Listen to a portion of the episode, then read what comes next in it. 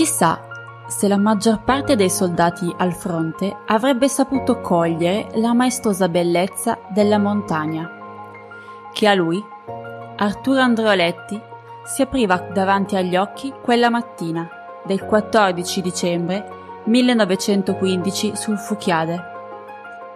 L'atmosfera era decisamente diversa rispetto al campo base.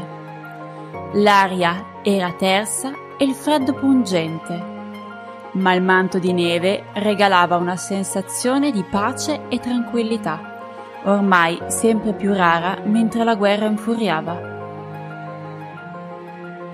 Androletti estrasse la macchina fotografica e immortalò quel paesaggio incontaminato. Chi avrebbe potuto immaginare, guardando quella foto, che sotto la coltre di neve si celava il cimitero dei primi caduti del battaglione Valcordevole.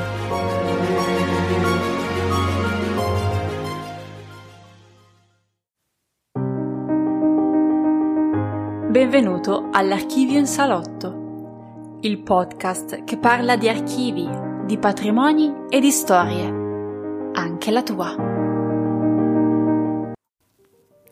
Alpinista, fotografo dilettante, capitano della 206esima Compagnia Alpini del battaglione Valcordevole durante la Prima Guerra Mondiale, fondatore dell'Associazione Nazionale Alpini capo di gabinetto del Podestà di Milano, segretario particolare del senatore Borletti, dirigente della SNIA Viscosa e membro della Resistenza.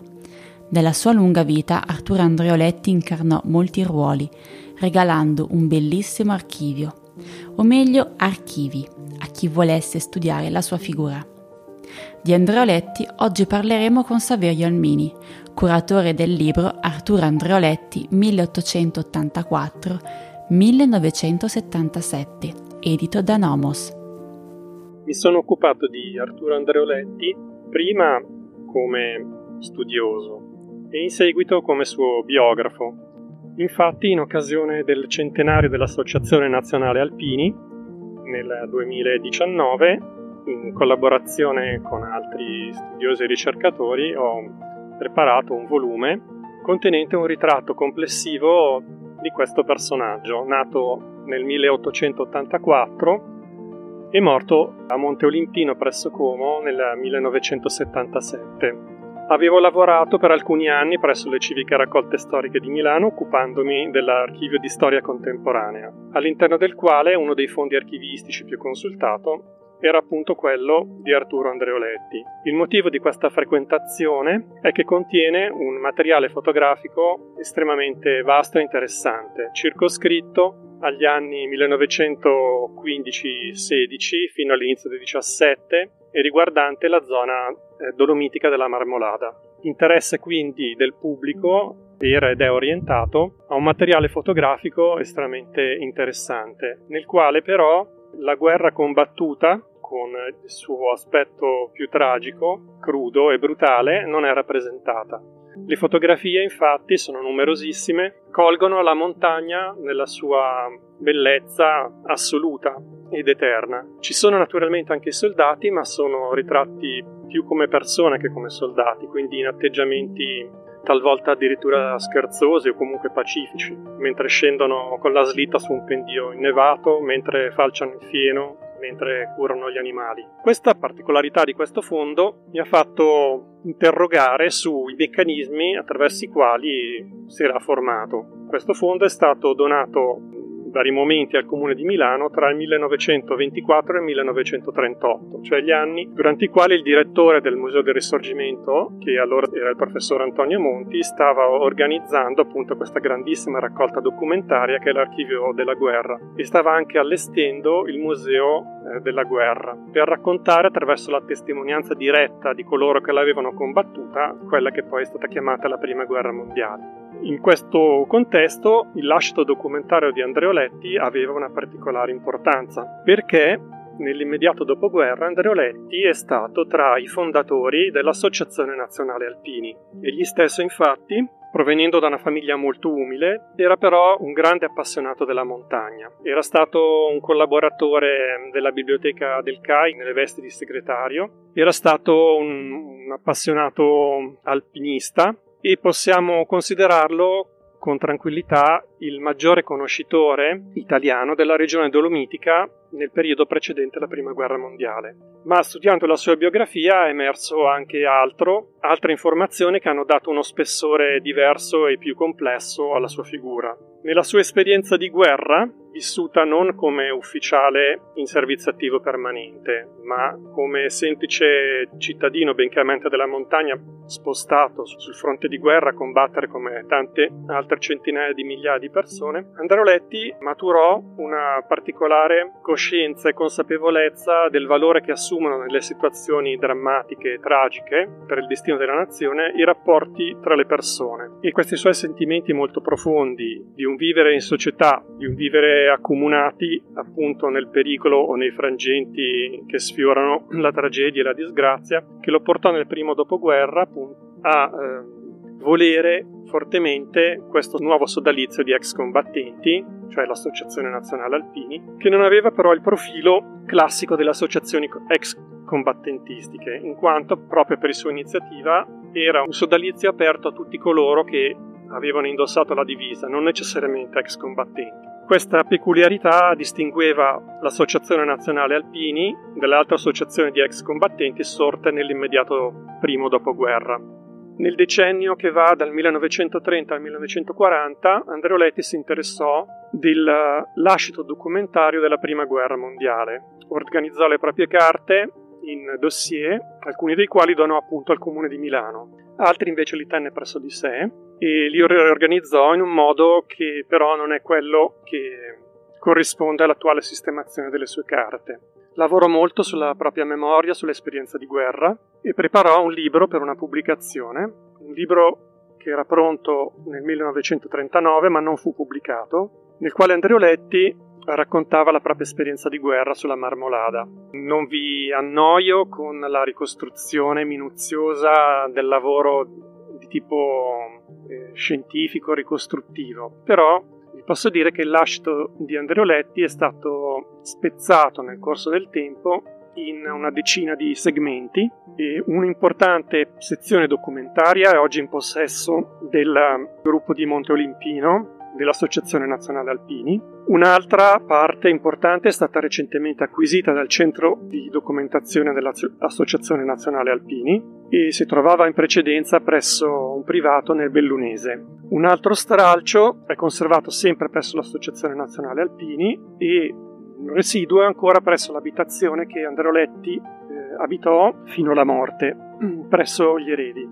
Dal confronto di tutto il lascito documentario emergono questi aspetti. Negli anni 20-30, cioè quando Andreoletti meditava sulla propria memoria di guerra, Andreoletti estrasse dalle proprie carte dei documenti in originale e li donò al comune di Milano. Poiché conosciamo tutta la parte rimanente dell'archivio, siamo in grado anche di stabilire i criteri in base ai quali fu effettuata questa scelta. Pertanto, le carte che ci sono a Milano non eh, vanno considerate in realtà un archivio o più tecnicamente un fondo d'archivio, ma una selezione mirata di documenti scelti appunto per dare una particolare visione dei fatti vissuti che esse stesso sottendono. Il fondo Andreoletti non è un archivio personale. Per i meccanismi con i quali si è formato, è una selezione di carteggio che proviene dal carteggio personale di Andreoletti, ma non contiene corrispondenza di natura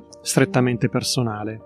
Andreoletti quindi aveva estratto dal proprio carteggio personale per donarle al comune di Milano tutte quelle lettere potevano in un certo senso riflettere nel primo dopoguerra i rapporti personali che potevano dirsi conclusi nella sua esistenza, anche relativi a persone con le quali era stato amico, confidente o intimo amico, ma nessuna di questa corrispondenza ha riflesso veramente personale nel senso che possiamo attribuire a questo termine eh, rispetto appunto a una dimensione di natura archivistica. Solo in anni più tardi, quando ci si avvicinava a grandi passi alla seconda guerra mondiale, Androletti donò corrispondenza di natura squisitamente personale al comune di Milano, cioè quella intrattenuta negli anni della prima guerra con la madre, alla quale era legatissimo. Questa parte del fondo è stata sciaguratamente dispersa e smembrata in anni non precisati. Non possiamo escludere che esista tuttora, ma non è più conservata insieme a quello che oggi è identificato come fondo Andreoletti.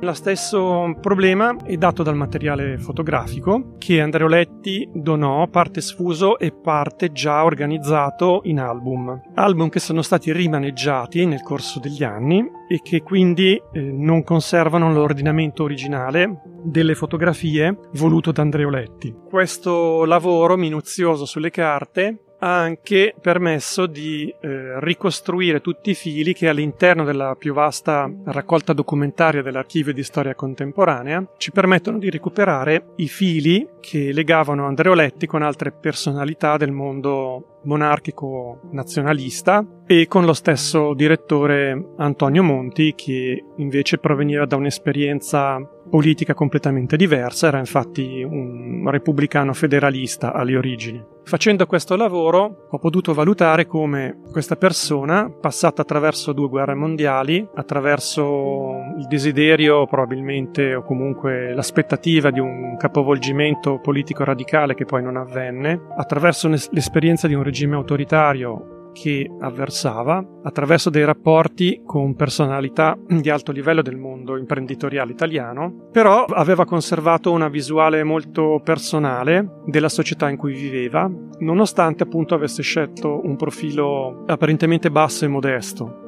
Tutta questa riflessione che deve avere svolto nell'intimità della propria casa di Como tra gli anni 50 e 60 la si ritrova rispecchiata nelle sue carte personali, nei dossier che continuamente riprendeva e riorganizzava in funzione delle riflessioni che compiva sul presente ma con un occhio rivolto al proprio vissuto del passato, alla propria esperienza passata. L'archivio di Andreoletti non è un archivio di tipo storico, ma un archivio, se vogliamo, in perenne divenire, nella quale l'organizzazione delle carte non è quella appunto fatta da uno studioso che ama raccontare di sé al passato, bensì di una persona che vive il presente e usa il passato come una lente a volte di ingrandimento e a volte deformante rispetto al tempo in cui vive. Questo gioco dei tempi si è cercato di trasfonderlo nel volume che è uscito. Abbiamo cercato di dare un ritratto di Andreoletti che non fosse quello del personaggio, dell'alpinista famoso, del soldato valoroso, del bravo fotografo, ma piuttosto di una persona che ricercava costantemente di dare un senso alla propria lunga esistenza e di connotarsi in un modo che in certo senso lo soddisfacesse. Il risultato di, di questo lavoro di ricerca è stato quello di umanizzare il personaggio e renderlo una persona certamente complessa e sfaccettata. Questo lavoro di ricostruzione è stato fatto appunto attraverso la voce diretta delle carte raccolte, quindi non attraverso documentazione esterna che raccontasse di lui, ma attraverso il suo stesso lascito documentario.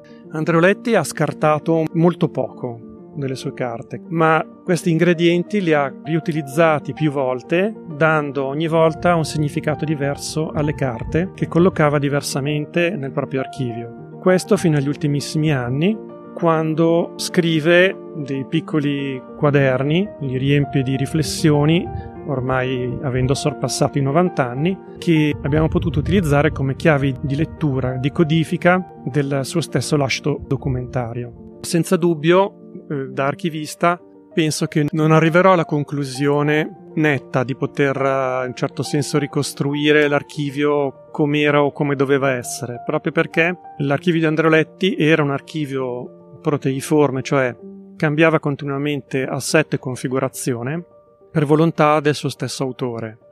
Credo che la cosa più onesta da fare in questo, ma come in altri casi, sia quello di ricostruire gli stati di fatto dell'archivio in relazione anche al contesto di conservazione delle carte e attraverso questo, questi strati di lettura dare alla fine un ritratto tridimensionale senza privilegiarne una faccia rispetto a un'altra.